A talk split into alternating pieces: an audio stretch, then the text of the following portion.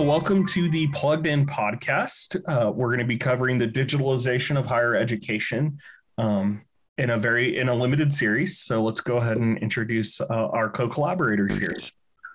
Hi everyone, my name is Monica. I'm excited to be here and chatting with you all. Hey everyone, I'm Bobby Faye. Hi everyone, I'm Maddie. And I am Cameron. So we're going to go ahead and just jump right in. Um, Bobby, I know you have some really interesting um, points about how we got here with higher education as it's become more digitalized and become more, um, you know, heavily um, behind a screen. So if you want to go ahead and, and share a little bit about that.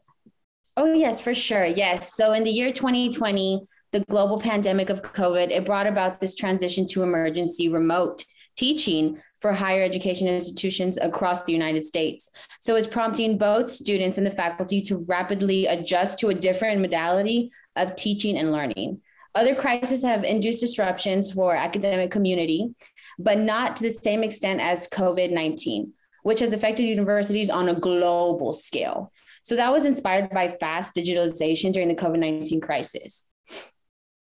Yeah, awesome. And so you know as as we kind of navigate that and you know as we're i don't want to say exiting out of covid but mm-hmm. you know we've really adopted kind of this you know hybrid model or in some cases entirely digital model so who's that really affected um, in regards to education Oh, yeah. So COVID 19 affected everyone across the nation greatly, with numbers rising with the virus. So universities and even K through 12 campuses were left unprepared with their students and staff.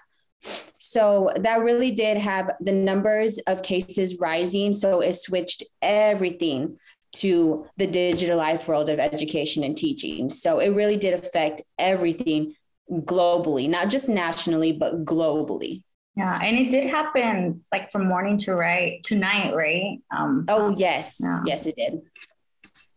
Yeah, I, I, definitely. I think we all remember that when um, you know, I wasn't a student at the time, but I was working for for a university, and you know, when we made the change, it was um, like Monica said, it was pretty much a, a drop of a hat, so to speak.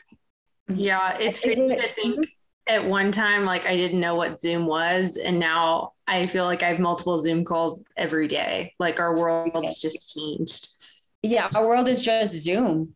Maddie. It's really just Zoom, and it really did affect campus life. You know that which led us to Zoom. So a lot has changed since the since we had the when the world first shut down with COVID nineteen starting in March. You know, for the university students, one of the biggest changes has been the significant disruption to campus life. So that led to many universities start to open up face-to-face teaching many students are heading back to campus for the first time so that's a good thing in a long time now we're going back to the normalizing of campus life. So that's one thing that after two years of mostly virtual classes, most colleges around the country have welcomed back students to in-person um, classes as well. But just we're slowly going into the normal the norm of things. So that's the good thing. But still the delta variant vaccination mandates and ma- and masks are still um, what is it? Still mandated on campus. So that's just I guess that's just a choice by the students.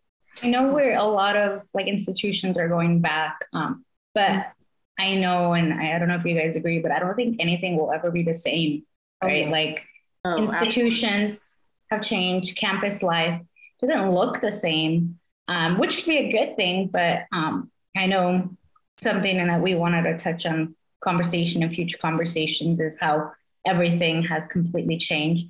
Some for the better, some for like not I don't want to say the worst, but um, things will never be the same. And you know, that's something that we're learning to adapt with, um, adapting with. Yeah. Yeah, and and I definitely think to your point, Monica, I, I definitely think we're seeing more and more virtual classes. I think that even if we were to go back to quote unquote normal overnight, I, I think you know it has radically changed course delivery options. Um, you know, and I think in some ways that's a, a positive, in some ways that's a negative. Um, you know, and I think going forward, we're still kind of in as we sit here, we're recording this in April of 2022. And I think, you know, there's a tendency to say we're back to normal, but I think it's all still kind of in the back of our minds. Are we really ever going to be back to what life was pre COVID? Right. I agree, Cameron. Yeah, even I mean our cohort or well us, we were just talking how we've never even met in person, right? While other institutions are going back, we're mm-hmm. still here on Zoom. We're still engaging in a community, in a digital community like this. So I'm definitely interested in, you know, hearing more of your guys' thoughts on, yeah. you know, what happened, how have things changed. Well, and and and I think you know it's it's worth noting that UTSA, our institution, has gone back to being on campus for a lot of mm-hmm. courses, but you know, I'd be curious to know um, how many courses are being delivered virtually now, yeah. and what that would be compared to pre-COVID, and how many courses are they moved to a virtual environment because of COVID. And how many of them are not are just not going to switch back? Um, you know, that's crazy that you said that, Cameron. You know, like institutions, schools are slowly going back, but I do agree with what Monica said that they're never going to be the same. You know, like the students' biggest concern for the fall was not getting the full social experience and college experience that they should be getting, you know? So we're just playing it by ear, but just things won't exactly be the same. Yeah.